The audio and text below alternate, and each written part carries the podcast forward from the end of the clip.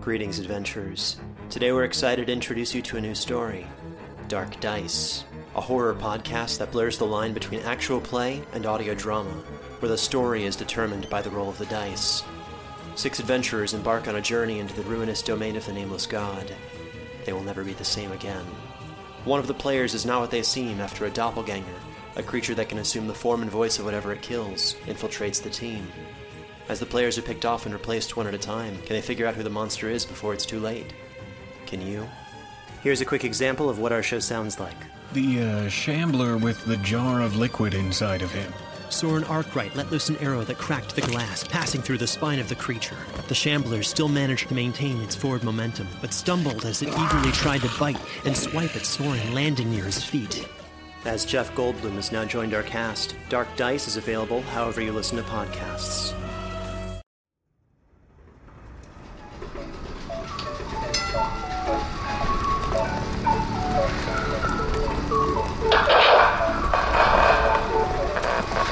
It seems like the horrors of our dreams are the most frightening to you. How many nights we find ourselves woken from a dream to wonder if the darkened corner of our room is staring back at us. There is much in this world that is unexplained, much that makes us question what exists between those spaces of black. The horrors of our dreams are what terrify you the most. So share with us. Share with us the dreams you have and let it become our dream too. Okay, so who's on the dream team then? Looks like me, Jeremy, Nathan, Rae, Jess, Kevin, and Vincent. All right. Honestly, I'm a bit surprised that y'all thought it was me that invited you here. Wow. I'm not into abandoned places anymore. It's starting to get played out. Like dudes on the internet call it urbex instead of urban exploration because that's not cool enough anymore. Give me a break. I actually wrote a whole blogspot post about this. Did you guys not see that? Hmm. You probably saw it. It was a few weeks ago. You forgot. It's fine. Anyway, my new thing is finding new ways to explore places that aren't abandoned. Bonus points if they're still full of people while I'm finding the cool stuff that's lurking under their noses. No judgment to the noses that I've lurked under. I wouldn't exactly be searching out the wonders of a place if I had to work there for 15 bucks an hour either. Every hourly job I've ever had, I was gone when my shift was up. Did you know that you can just buy elevator keys? You have to know what type of elevator that you need it for, but there are only so many types of elevators. So if you know where you're going, you can check to see what type of elevator they have. Most elevators of the same make and model are keyed alike, meaning that they use exactly the same key. Most cop cars are the same way, but you didn't hear that from me. Once you have this key, you can enter an elevator alone, enter the individual service mode, which unpairs the elevator from the group of elevators in the building, stop it on a floor with the doors closed, and wait for everyone to leave. If you time it right and are smart about it, no one will ever notice that one of the elevators isn't ever showing up when being called from the hall. So, there's this building in my city, a big, old, tall office building, called the Almanac Building because it's on the corner of Almanac Drive. There are multiple businesses inside, all of which operate 9 to 5, meaning that only security is there when the whistle blows and everyone goes home, and not everyone knows each other, so it's no big deal to see a strange face. It's been renovated like six times, some more transformative than others. Namely, for the purpose of my story, at one point they fundamentally altered the height of all of the floors in the building to make them taller and to give them a more deluxe, modern feeling. Fewer floors, higher ceilings. In the process, it is rumored that there was an empty space, smaller than a standard floor, that got left behind between floors, and that one could access it through some tricky use of the elevators. This was not simply a key protected floor. Being between floors, it was not served directly by the elevator anymore.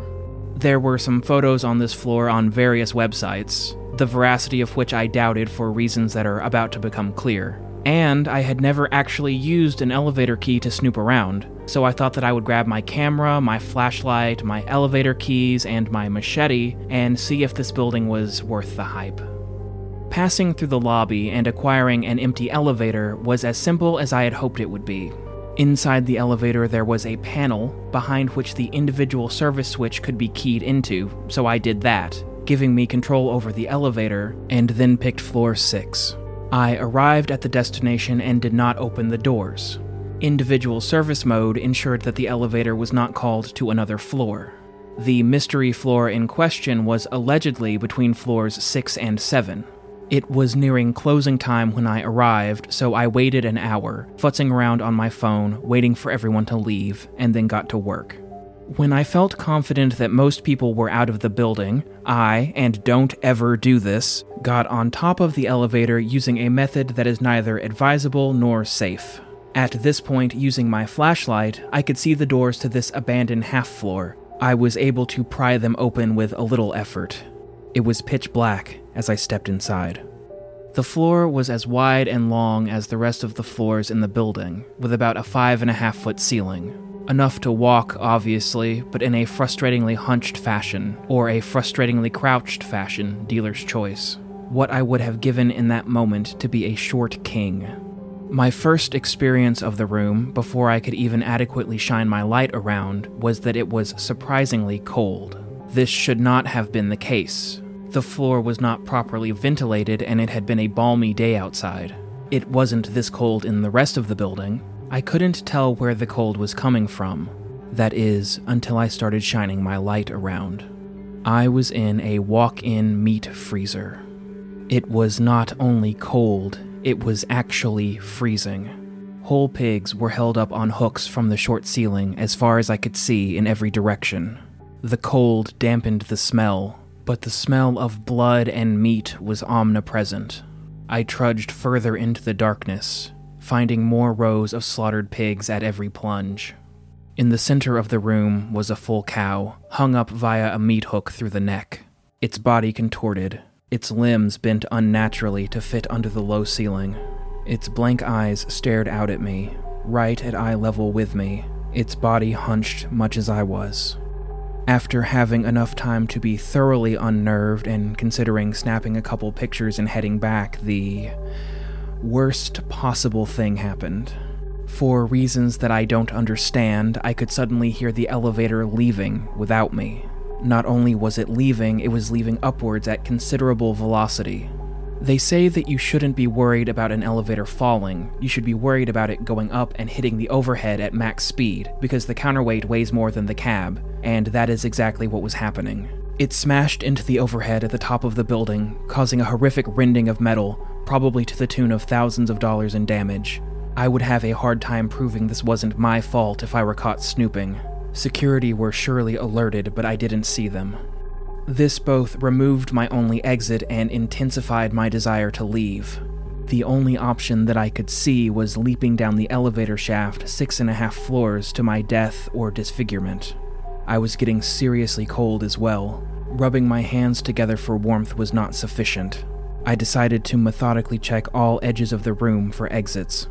I didn't have time to leave the center of the floor before realizing that the pigs directly surrounding the cow appeared to be swaying on their hooks.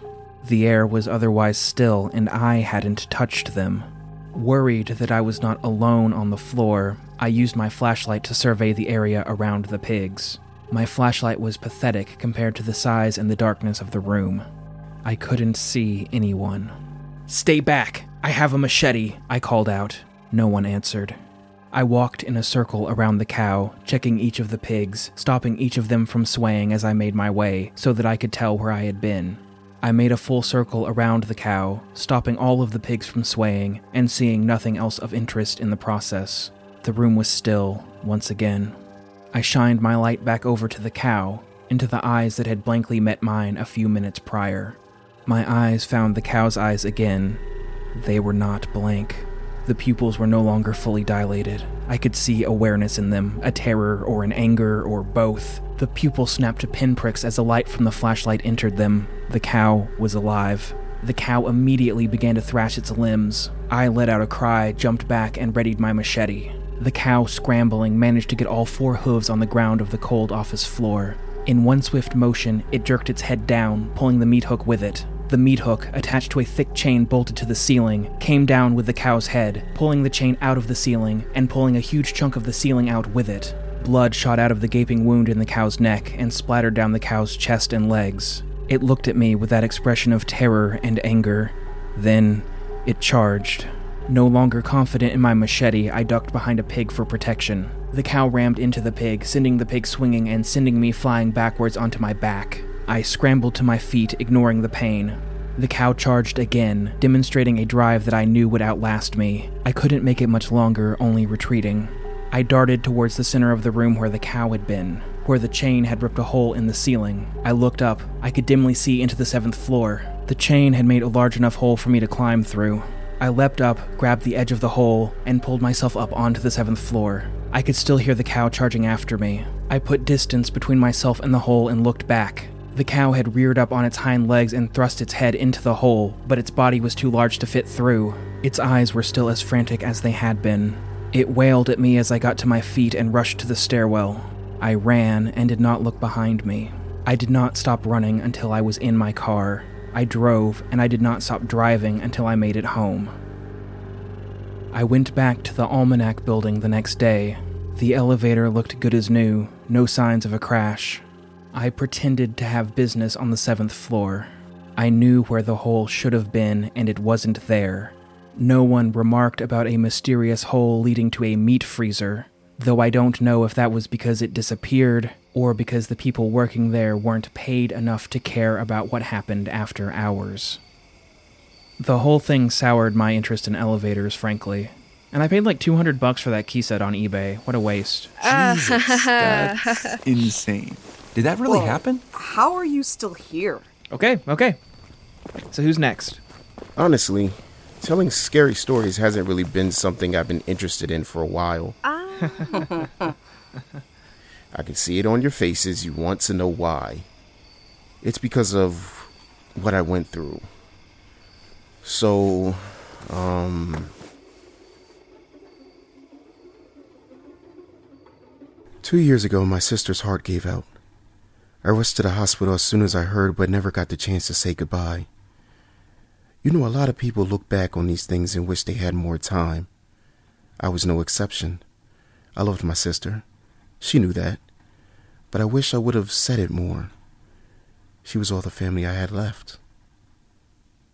But anyway, my therapist suggested that I do something for her, something special that could offer closure. There was only one thing I could think of. Years ago, when our mother had passed, we talked about getting away together for a cross country train ride. You know, see the sights, get away from all the hustle of the world.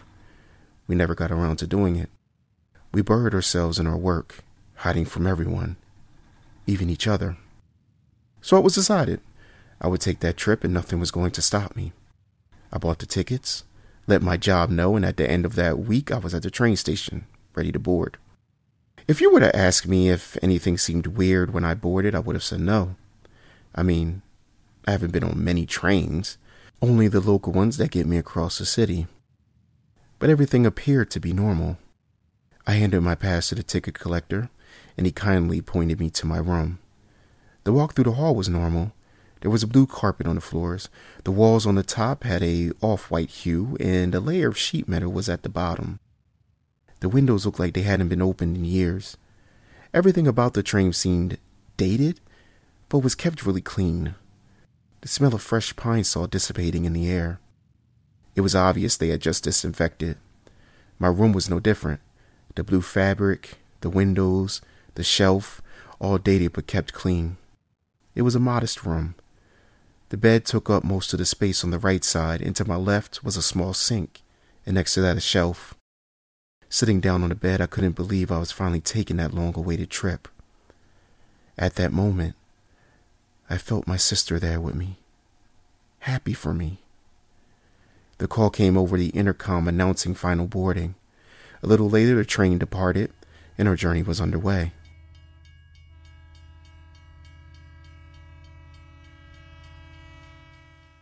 I sat there for what felt like hours contemplating my life. Suddenly, the light from the sun was gone. The rumbling of the train echoed off walls as it moved through a tunnel. A small dim light would pass by my window in intervals. Each time that light would grow bigger, and each time that light would change colors. A nauseous feeling grew in the pit of my stomach. A feeling of dizziness escalated in my head. The train seemed to move faster and faster. Then, it all left. We emerged from the tunnel and everything seemed to return to normal until I noticed the light. Instead of the soothing, warm yellow light of the sun, I was greeted with an intense cooling feeling and bathed in a red light. Then came the screams.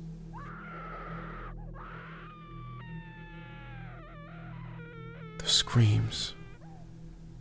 Oh God, they were horrifying. Filled with so much pain, they froze my blood and goosebumps rose across my skin. I thought maybe terrorist or some crazed passenger, but I didn't hear any yelling other than the screams. Eventually, the screams die out, and I muster enough courage to look. I opened the door to my cabin, and what I saw shocked me. The once immaculate blue carpet and walls were now coated with blood. There was a body laying motionless right in front of my door. Quickly, I closed it. Shocked and scared, I tried to calm my breathing. After a few minutes, I gained my composure and decided the best move would be to make my way to the conductor. I couldn't stay in the room. Eventually, whatever was out there would come back and realize the room was missed. I tried to hear any footsteps in the area, but hear only the sound of my heart pounding. I take a deep breath in and out, calming myself, then step out of the room into the hall.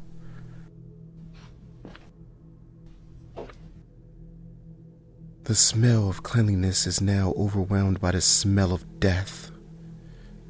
The hall is littered with disfigured corpses that had been mauled by some creature. It takes every ounce of willpower I can muster to move my feet, and move they did, until out in the distance I hear a muffled roar. But it's no animal I've ever heard before. It was more like a baritone shriek. My body goes numb. I subconsciously was still walking but couldn't feel my feet hitting the floor. I paused for a moment at the door, wondering if I should open it, wondering what would be on the other side. I pulled on the handle and the door slid open quickly and hit the end of its track with a bang. I winced and paused for a moment, waiting for whatever it is to come running through the cars ready to kill me. I stand there silent, a soft ringing in my ears, my heart's pounding in my chest again. I turn my head to listen more intently, but there's nothing. So I walk, and walk, and walk through the cars, trying not to get sick as I witness the carnage that has been left by this thing. Finally, I reach the final car, relieved and ready to get to the conductor's room.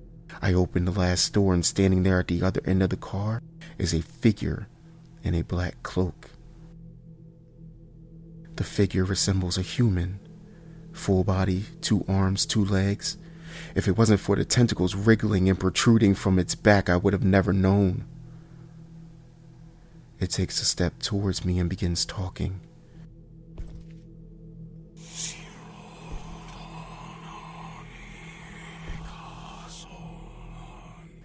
I don't recognize the language, but the energy of hostile intent is the same across language barriers.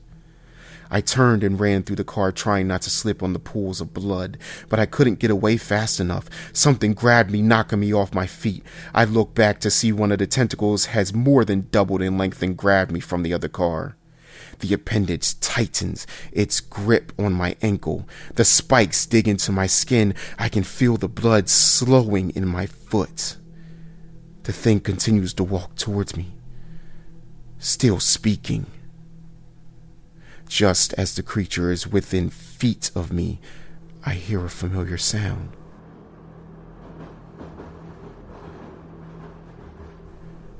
The train has entered another tunnel. Everything goes dark. The sound of the train rumbling through the tunnel echoes off the walls. A light passes the windows at different times showing the creature as it gets closer after moving through the darkness. It reaches out, lifts me up off my feet into the air, and whispers something into my ear.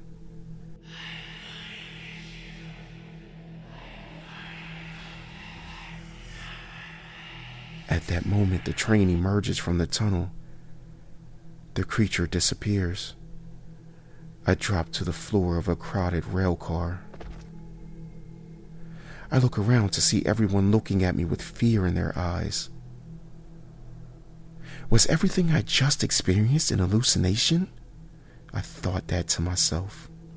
I stood there, ready to leave the car, but as I do, a sharp pain starting from my ankle shoots up my leg. I lift my pant leg up, and there it is the injury. Like a tentacle had wrapped itself around my leg. Holy that shit, really that's happen? scary. Did that really happen? Shit. Okay, okay, so who's next? What about you next? Me? Well, I guess I can follow that one. A couple years ago, I unexpectedly came into some money in a depressing way. So I decided to spend it on something frivolous and indulgent that wasn't attainable for me before. I got into scuba, is what I'm trying to say. Coming from landlocked Kentucky, this was a whole new world. A whole new place. Anyway, after one dive, I was obsessed. The unique wildlife, the coral formations, the submersion, even the equipment. It was like exploring a breathtaking alien planet. I doubt the novelty would have ever worn off, but it was only my third dive when I discovered something really amazing.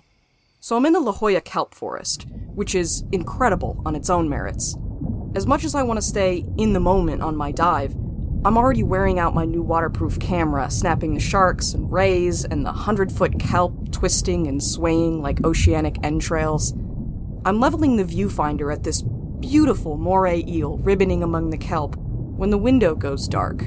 I shake the camera, like that's gonna do anything, before I realize it's a shadow moving through the water.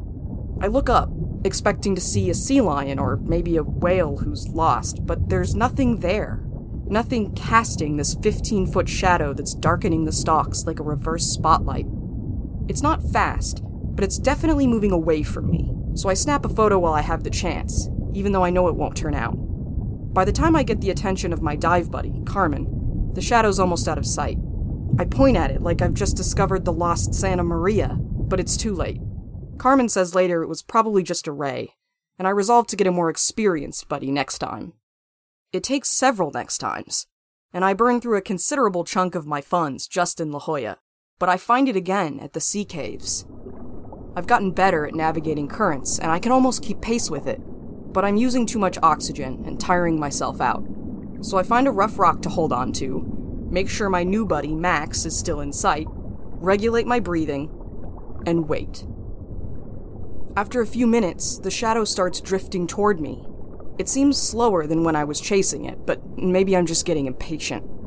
As it gets closer, I can make out more of the texture. It doesn't look like shadows underwater normally do. You know, rippling with wave refracted light. This one seems more solid. It doesn't change when it slides over rocks or sand or seaweed. It's moving so slowly now, and I almost can't bring myself to stay still. The dark pool finally halts a few feet from me. Its edges are strangely crisp, not shifting with the movement of the ocean. I peer up through the water, confirming what I saw before. Clear blue all the way to the surface, shot through with ribbons of sunlight that end abruptly in the dark outline. Inside the shadow's perimeter, about 10 feet across this time, are several fish. Closest to me is a large black sea bass, seemingly frozen in place. Its gills are still working, fins waving just enough to keep it upright, but it's not going anywhere, like it's stuck on a pin. The bass doesn't seem to see me, its glassy eyes swirling lazily in the socket. I start to take out my camera but think better of it. Instead, I use my rocky handhold to carefully draw myself forward, an inch at a time, until I'm close enough to reach the shadow. With a jerk, the bass's eye fixes on me, and its gills start flapping wildly, its whole body shuddering. Can a fish hyperventilate? It's still not really moving, just twitching in place in a way that somehow reminds me of my own panic attacks.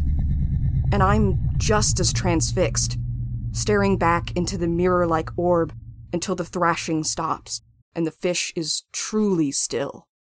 It doesn't appear to be dead, at least not yet, but it's not breathing. I hesitate for a second and then think, yeah, I'm gonna touch it. What, after all, is the worst that could happen? That's not something you should say to yourself while scuba diving, but keep in mind that I'm still an amateur. Before I can start utilizing the scientific method, however, Max is flagging me down. He has an equipment malfunction and needs to surface. I flail my arms, gesturing to the bass in the shadow like some sort of deranged aquatic Vanna White, but it turns out there's no hand signal for this situation. Max is already on his way up, and I reluctantly follow, cursing the buddy system and the fact that I'll never afford enough dives and experience to go solo. As I ascend, the shadow drifts away in another direction, and the space it leaves behind is empty. I try to stop myself from wishing Max would get the bends. The shadow eludes me for the next several dives. I'm so fixated on this stupid black spot that I can't even appreciate the experience that was so life changing for me when I started. Eventually, I get tired of the explainable phenomena in the sea caves and move on to La Jolla Canyon. I hear the night dives there are amazing, but I worry I won't be able to see the shadow in the dark. And it's there. Oh, yes, it's there, drifting over the steps like a grim and unnatural cloud. It maintains its perfect round shape as it descends the ledges, unaffected by the severe slopes. Its failure to behave like any earthly shadow doesn't surprise me anymore, and I follow it into darker, colder depths. Max is ogling a fat halibut, and he doesn't notice me slipping below his line of sight. The dark circle speeds up, takes an abrupt left, and I kick my fins hard. I haven't seen it move like this before, and I'm determined not to lose it, even as I get farther from my dive buddy and any semblance of safety. I'm swimming as fast as I can, really pushing myself, looking straight ahead as I cross the last ledge. The world seems to fall away beneath me, the ocean opening up and dropping into sightless depths. It feels like I've been untethered on a spacewalk, and suddenly all of the cosmos has opened wide to swallow me. A wave of vertigo crashes over me, and I close my eyes. Becoming panicked or disoriented on a dive can be deadly, and I take a moment to still my emotions. When I open my eyes, everything is dark, infinitely dark, and I know instantly what's happened. The shadow has moved over me The first thing I notice is the cold. It shouldn't be this cold in SoCal, but the chill has snuck into my wetsuit and set me shivering. I try to keep my breathing even, but each lungful is harder to take than the last. There's nothing around me, absolutely nothing, like I'm drowning in the pitch black pupil of some unfathomable sea monster's eye. If I could just make a 180 and start swimming, I think I'd eventually reach the shore. But I'm not convinced I know which way is up anymore. God, why is it so hard to breathe? The pressure. I try to check my wrist, but either my dive computer's light isn't working or the shadow has smothered it. Dead space. Dead space all around me, dead space in my airways and all the safety videos I had to watch told me exactly how this ends. Blood pounds in my temples. My limbs thrash out of my control. Every labored breath is full of needles, more CO2 than air, and my mask presses hard into my cheekbones. The shadow is crushing me. The burn of oxygen deprivation seeps through my veins, and through the fog of my mind, I meet the glossy, listing eye of a fish that doesn't know it's dead. Completely drained, I hang limp in the water. The blackness all around seeps into me, covering everything, hushing my thoughts. I'm too weak to take another futile breath. I let go.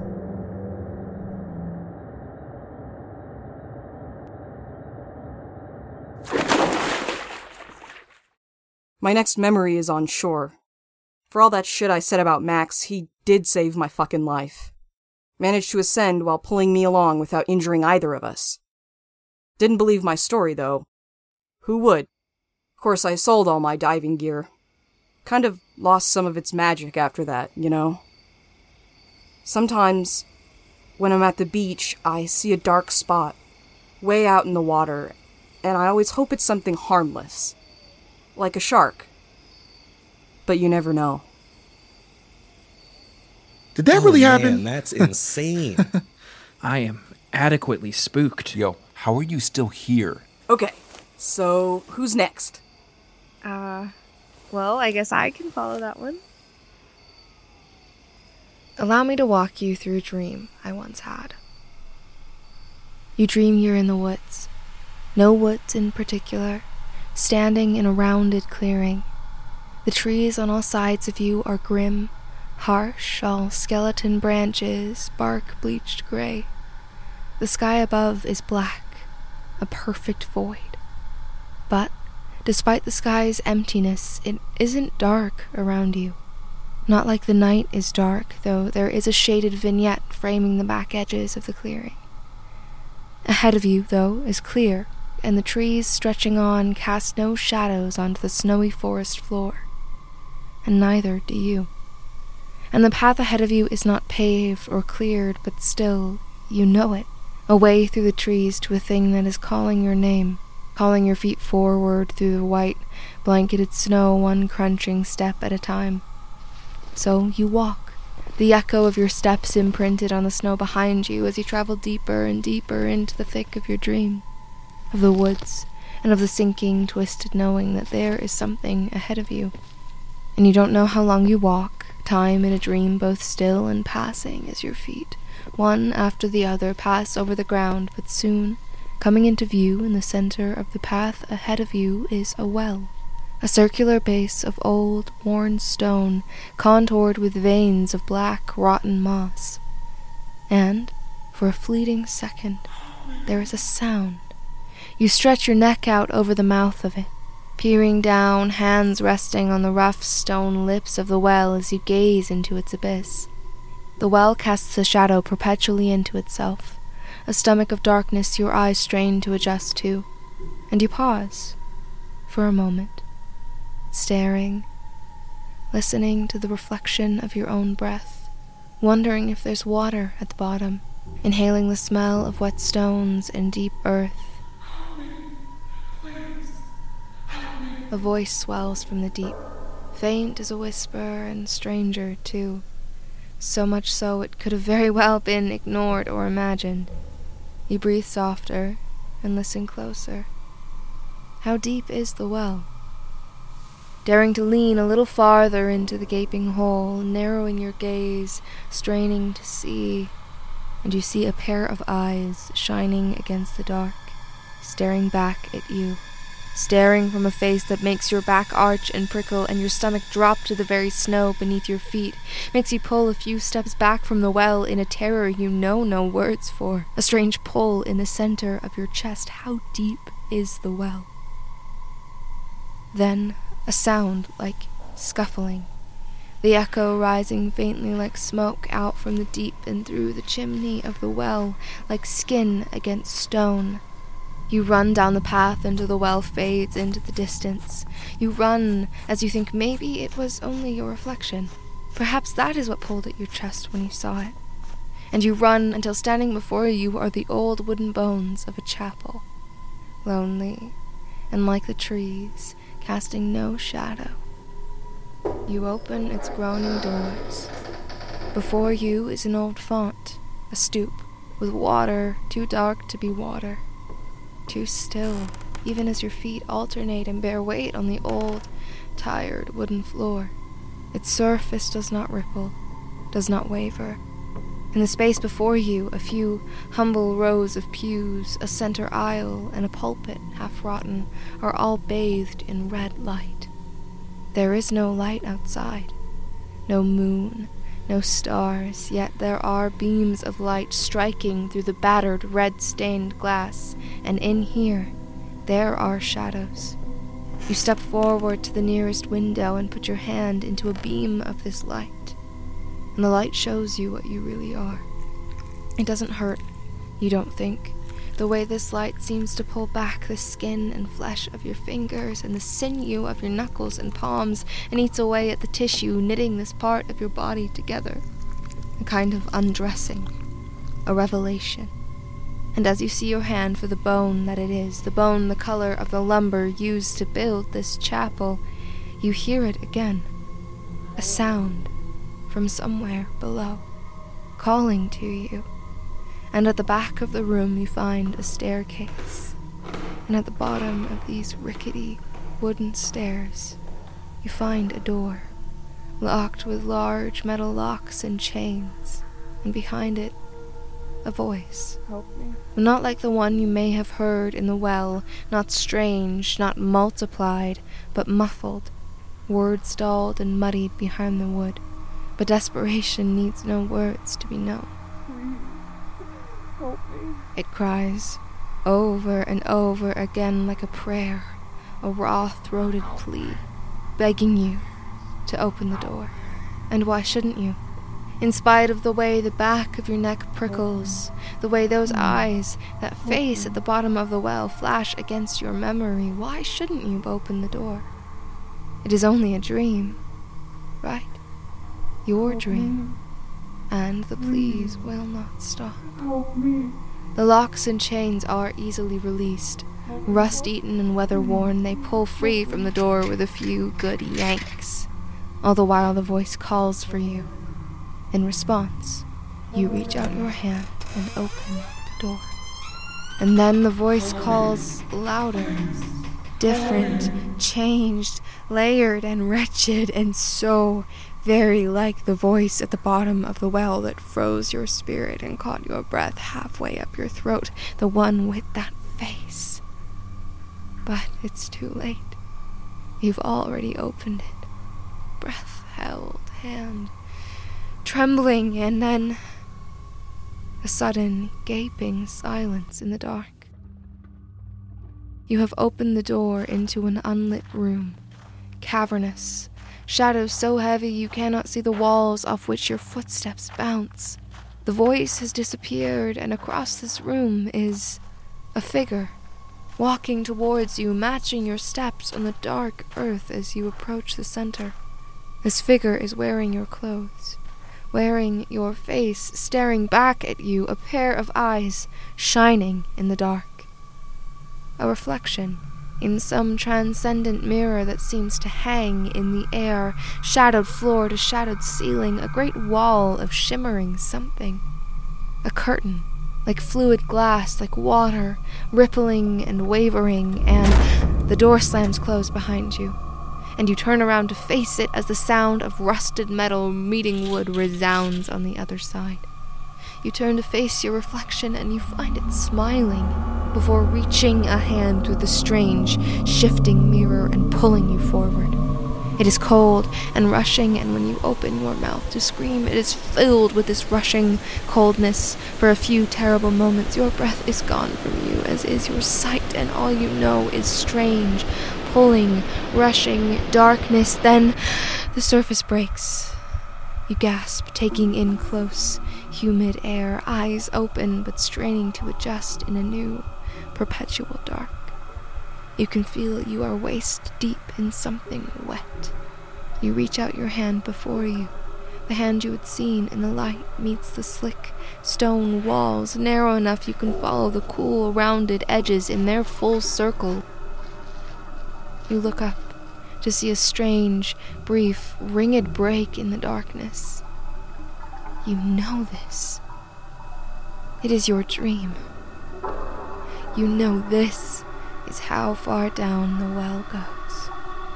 You call, your voice odd, a swirling, mocking echo resounding against the round, dank tomb. A moment of unbearable silence follows. Then, above you, a scuffed echo and a face peering down into the depths. You stare back. A pull in your chest. And you awake. But sometimes, at night, when you close your eyes, you are still at the bottom of the well. Holy shit, that's Yo, scary. great story. Jesus. Oh, okay, uh. so who's next? Kevin, you want to go? I'm going to talk about a deathly fear of dreams. And, well, nightmares don't even cover it. I've been plagued with a bit of what we might call sleeping sickness for much of my life. As a kid, I hated going to bed due to parasomnias, primarily sleep paralysis. At the age of three, I said, I will not be put to bed and tossed to the wolves of sleep paralysis, Papa. No, I just bawled and cried, anticipating the utter terror that was certainly in store for me. And I know dreams are not scary because no one gets hurt, but this tale is about much more than just dreams. You see, I have narcolepsy, so as an adult, dreams are never far from reach. In fact, I'm like the Ferrari of dreaming. I hit REM sleep in 0 to 60 seconds, leaving most of you in the dust Sandman resorts to when he's out of sand. That's why I brought the backpack, if you must know. To carry my chimes. Not because I have dream sand. You thought I had dream sand? Wow. Neurologically, yes, but no. Come to think of it, it might have something to do with why I chose to make an audio drama about a radio host who uses futuristic technology to live stream his nightmares for ratings. But I'll leave that analysis to the experts. Anywho, there I am, lying in bed, let's call it three and a half years old so I don't sound like a wuss. I hounded my parents into reading to me to ward off the horrors, but that only worked for so long. I'm staring at the ceiling in the dark, as you do, when the most gut wrenching, horrid thing drifts right out of the wall above me the school bus. Not any school bus, this is the school bus that takes me away from the warmth of my family and the comfort of being a carefree loiterer for the rest of my life. Also, you usually only see the underside of a school bus after it's run over you. I've lost literally everyone. What else did I bring? Huh, a plain granola bar from 2003. The sleep paralysis part of being a frozen observer of my own impending demise was for me the most tormenting at this point. My infantile dreaming mind could not come up with anything more creative than just a dream of laying paralyzed in my bed. You could say my young brain was a veritable H.P. Lovecraft of the banal, since the brilliant part about dreaming that you are frozen stiff in your bed is it sure as hell feels like you are not actually dreaming, but rather being punished by specters and monsters of the infinite dark. Next was a giant octopus. I honed in on its swift brute strength and ability to out wrestle a four year old underwater, and then crack open the child's skull using that beak thingy or the nearest rock. Yet again, your little man survived unscathed. You're thinking what I was thinking. These terrors are zero for two. Maybe anything that floats out of the wall without leaving an ectoplasmic slime stain like a phantom in Ghostbusters ain't really a problem. Still, it was nerve wracking to be locked to the bed and powerless. Then the head appeared. I minded my business. I catalogued the various shapes and forms around the bedroom. That's the window. What's that shadow? Ah, that's from the tree. There's the woven carpet, the bin with the pieces of a hand me down erector set, which whoever named that, I hope they got therapy. And then there's the desk. All good. Except, what's that on the desk? How did I not notice the head poking up from it like an imp, staring at me in the dark, anticipating how it would prey upon me the moment I closed my eyes? Yes, I could tell it had committed to winning a staring contest to the death. I hadn't fully adjusted to night vision and I couldn't make out its eyes. Great. There's a head coming out of my desk. Wait, is it looking away from me? That's kind of rude. No. Then its eyes, black holes with the faintest yellow flame, shone in the darkness. You know I'm paralyzed, right? All I've got is time, friend. And you? You are the owl lamp my brother made in shop class. Bugger.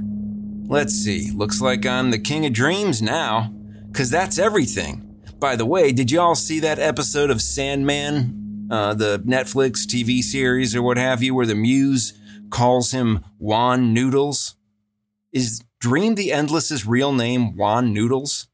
I imagine he's like, it's actually spelled Noodles. Yeah. Not, no, that'd be silly. It's with a T. Y'all missed that scene? I'm pretty sure someone called them Juan Noodles. Okay, I'll find it. And then we can, you know, circle back to it. Anyway, I was wrong, for I had not yet encountered he who devours the little ones. The Eliminator. The one who wishes only to transform us into gold. The middle aged bald man in that goth nightgown looking getup friars wear. Is that a thing? Friar wear? Probably right next to monkware. It's Gargamel, nemesis of the Smurfs. I spot him lounging along the entire length of my bookshelf in the dark one night. I can't see his eyes, but you know he's watching. Sick, twisted, sociopathic, pedo. Not gonna say anything? Is that even you, Gargamel?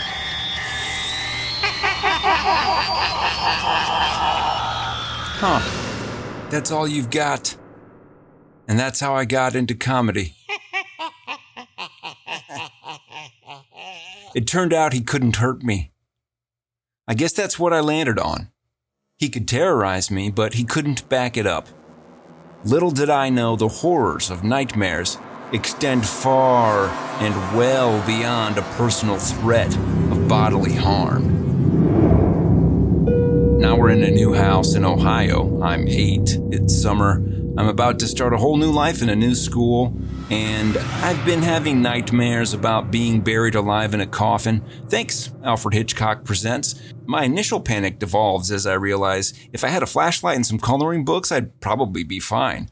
Mind you, I'm eight, and I've never finished a coloring book. So this is my version of finally I'll have time to get around to that. But my mind goes to the next step, which is death. And once I realize that's awaiting me in the dark, well, there's no getting around it. I'm on the welcome mat to hell. I woke up one night, probably right before I was supposed to start third grade. I've been contemplating death. It's not pretty. I'm ill equipped, and I would go to the bathroom, but I freeze on all fours halfway through the act of scooting out of my bed. My heart begins to pound relentlessly in my chest because I see the thing one never wants to see a shadow on my wall that looks almost identical to a knife in a man's hand. This man has obviously climbed up to the window pane. We're the new folks in town. Easy marks. It'll be a quick murder. Force your way in through the kids' room, then get the parents. And here's my logic if I stay still, you might think I'm part of the scenery. I know it doesn't quite check out in retrospect, but you try dismounting from your childhood bed knowing your killer is a few paces away with a loaded butcher's knife. I don't know how long I perch, frozen on my hands and knees. It feels like about six hours. Could have been two minutes. My room consists of unfamiliar things. There's my bed, which I'm outgrowing, a woolly off white carpet, and that's about it on my end. Across the room sits my old desk with no head, and there's a door to the bathroom. And of course, there's the window. The killer's shadow undulates, overlapping with mine on the wall. it hesitates. But here's the real kicker I'm so scared for my life that, for the first time, I'm about to shit myself out of sheer terror. I know what my predator is playing at, and it's a sick game. He's not satisfied with murder. No, he wants more. He wants to humiliate me for every second that remains of my very short life, and this I cannot abide. Slay me if you must, you savage angel of death, but I will not go down as one of those kids whose killer held him at knife point until he shat his bed. So, after another minute or so of panicked deliberation, I sprung into action. I can't tell you exactly what happened next, but I can't say it was more embarrassing than my worst nightmare. True, I showed the courage needed to avoid shitting the bed, but somehow I succeeded at shitting the rug. And folks, when it's a white rug, there's no bouncing back from that. You just have to move your bed over that spot.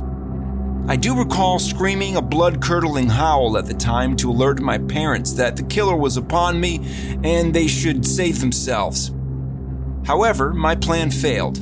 They came running, and I did not have the wherewithal to explain what had led to this traumatic series of events. Victims rarely do. As I reflect on the situation now, I realize it could have gone another way. I could have died in my bed. So, I'm grateful to be alive. And shout out to the cleanup crew that night. Great story. okay, okay, so who's next? I got a story that'll work. I've mentioned this before, but I moved around a lot when I was younger and was always a latchkey kid. You never really see a house as a home when you move that much.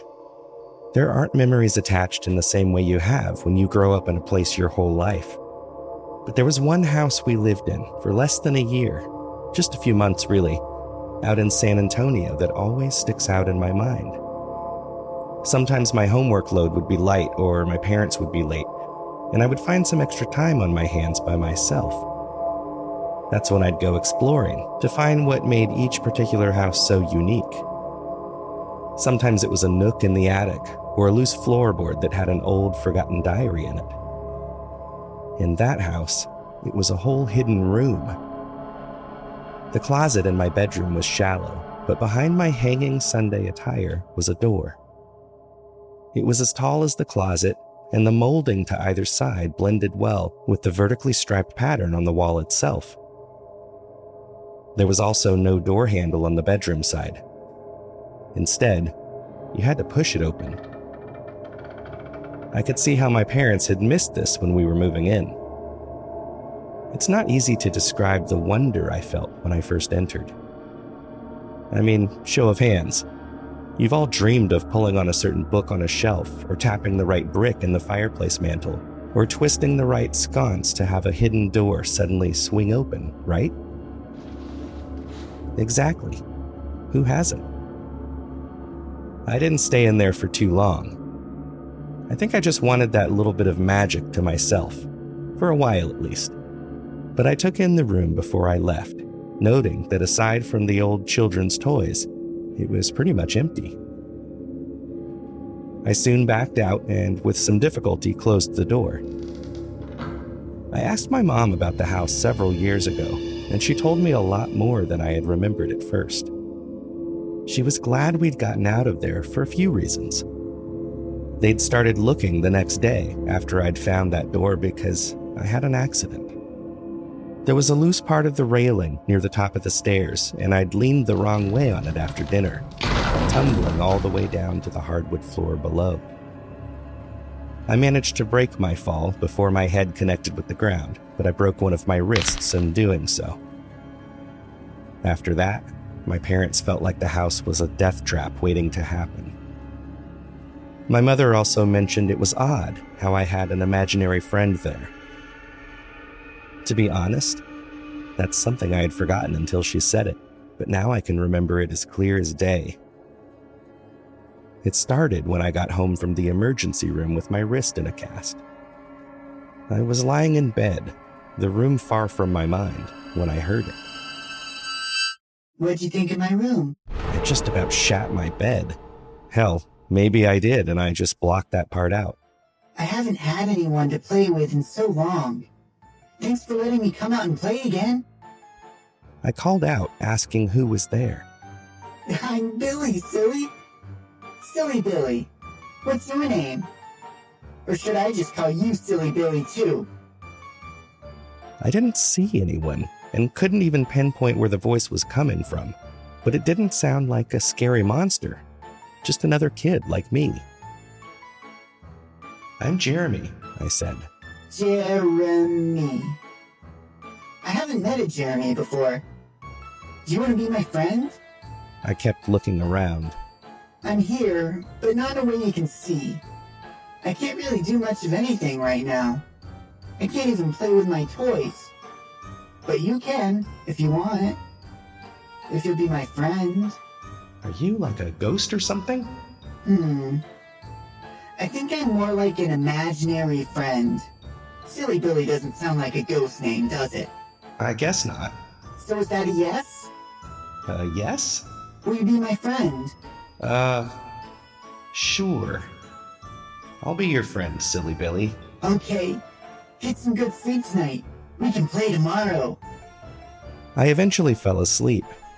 I discounted it as a dream, or maybe just the pain meds they gave me. But when I got home the next day, there he was. Or rather, there his voice was. I'm so glad you're home, Jeremy. Are you ready to play? At his direction, I did end up playing. I played all over, both inside and outside the house, imagining all sorts of scenarios with the aid of my new friend, Silly Billy. I had some difficulty doing it all one handed, but he got particularly excited when I started playing with his toys when he asked me to. This kept up for a few weeks, and I eventually got completely comfortable with Silly Billy always being around, even though nobody else could hear him, and I couldn't even see him. One day while we were playing, he called out something in the room. Do you see that metal thing over there in the corner? I looked around until I saw a metal grate. You mean the air duct? Open it. When I had some difficulties, I could hear some irritation in his voice. Why don't you go get something to open it? I asked if we could do something else instead, but Silly Billy was persistent. I went downstairs and got a screwdriver, then came back and finally got the grate off. Inside the vent was a series of metal jars. I asked him what they were. Open them. I felt uncomfortable. I couldn't put my finger on it, but something in his tone had shifted, and his voice was raising the hair on the back of my neck. Come on. Just open one, Jeremy. I don't really want to. Take off the fucking lid and open the goddamn jar. I jumped, startled. I threw the jar down and ran out of the room. My dad walked in the door less than a minute later, and I didn't hear Silly Billy for a few days after that. I thought it might be over. But one night, he came back to apologize. Jeremy, I didn't respond. I'm sorry I yelled at you. I still didn't say anything. I can make it up to you, though. I promise. I finally sat up slightly in bed. How? Follow my voice and you'll see. I reluctantly got out of bed and followed Silly mm. Billy as he happily hummed his way out of my room and to the top of the stairs, where he stopped. Well? I asked. You see where that part of the railing is broke? Yeah, that's how I got this cast on my wrist. I felt a cold spot growing on my back as I spoke. You just didn't do it right. There's a special way to land. Here, I'll show you. Suddenly, the cold spot grew hard, and I felt myself being shoved toward the edge of the staircase. I screamed and reached out to grab anything I could with my hand. Silly Billy just wants to play, Jeremy. We all just want to play. My dad heard me scream and managed to catch me before I fell. We didn't stay in the house for long after that, and I never heard Silly Billy again. It took some prying, but eventually, my mom told me all the reasons she was glad we had left. Not long after, they found body parts in the jars within a hidden room. The body parts belonged to several different people who'd slipped off the stairs, just as I had, but had landed in just the right way so they didn't survive. It had happened to nearly everyone who'd lived there, all the way back to a child nearly a decade ago William Bartlett. Holy Oh, shit. man, Oh, that's man, that's How are you still here? Well, that's it for me. So, did we all make it? Great job, everyone. Wow. I can't believe it. Oh, I this is believed it fun, this but whole time. I'm so How does ready. everyone feel about waffles this year? Yeah, no, no, no. Right? That was the best I'm just a part. sleepy little one, guy. I'm ready to go to bed, you know? Okay, one time. How does everyone feel about Have you ever heard of waffles? like a Got Wisconsin gluten gluten in free. I think these are kind of a big deal. Hey! How'd your group fare?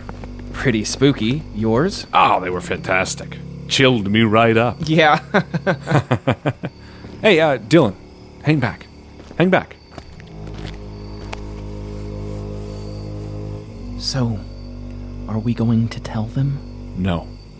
Why? Because those were the rules, Dylan. Remember? It spoke to both of us. Bring them here, get them to talk, tell their stories.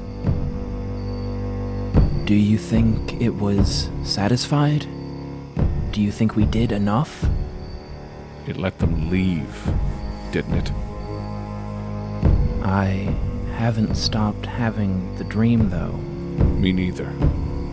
Look, we keep it satisfied. Right. Then we'll do it again next year. They believed me.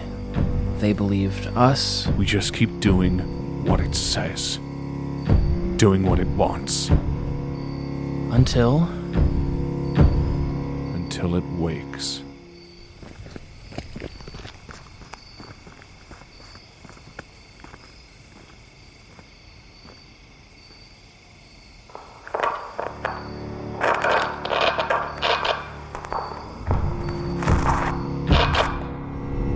Nine to Midnight was a collaborated effort for Halloween 2022 between Malevolent, Woebegone, The Storage Papers, The Night Post, Nowhere on Air, Hellgate City, Out of the Ashes, Parkdale Haunt, The Town Whispers, Wake of Corrosion, The Cellar Letters, and the Dead Letter Office of Somewhere, Ohio. Each story was written, performed, and edited by one of the shows listed above. Check the notes for information and links you can follow to listen to each show. Nine to Midnight was written by Harlan Guthrie and featured Dylan Griggs, Jeremy Enfinger, Nathan Lunsford, Rae Lundberg, Jess Syratt, Kevin Berrey, Vincent C. Davis, Alex Nursall, Emily Kellogg, Cole Weavers, Shaun Pellington, Jamie Petronis, Rat Grimes, Harlan Guthrie, and Alexander Newell. Nine to Midnight was produced, directed, and edited by Harlan Guthrie. Nine to Midnight original theme composed and recorded by Harlan Guthrie. Special thanks to Alex Newell and Rusty Quill. See you next year.